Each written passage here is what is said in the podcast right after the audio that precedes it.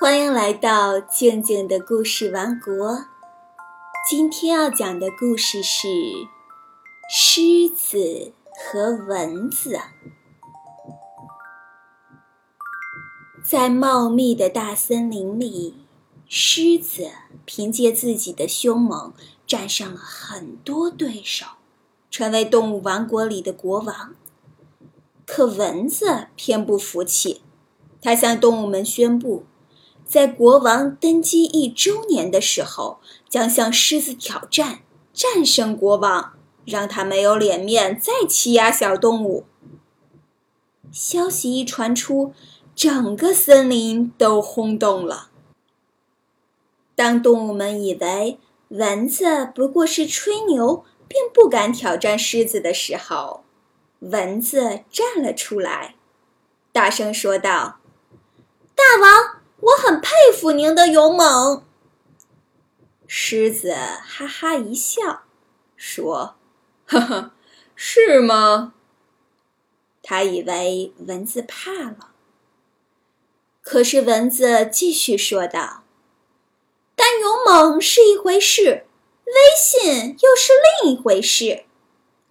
威信是建立在森林里的全体动物对您的敬服之上。”凭勇猛欺压百姓，并不能建立威信。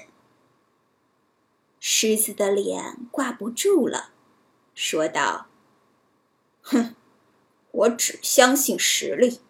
等你战胜我的时候再说这些吧。”好，不过我有一个条件：如果我战胜了你，以后你要爱护森林里的动物们，不能欺压我们。蚊子胸有成竹地说：“狮子早就不耐烦了，一下子扑到蚊子面前，想用爪子抓住它。可是蚊子轻轻扇了扇翅膀，就闪到了一边，然后飞到狮子脸上，狠狠地叮了一口。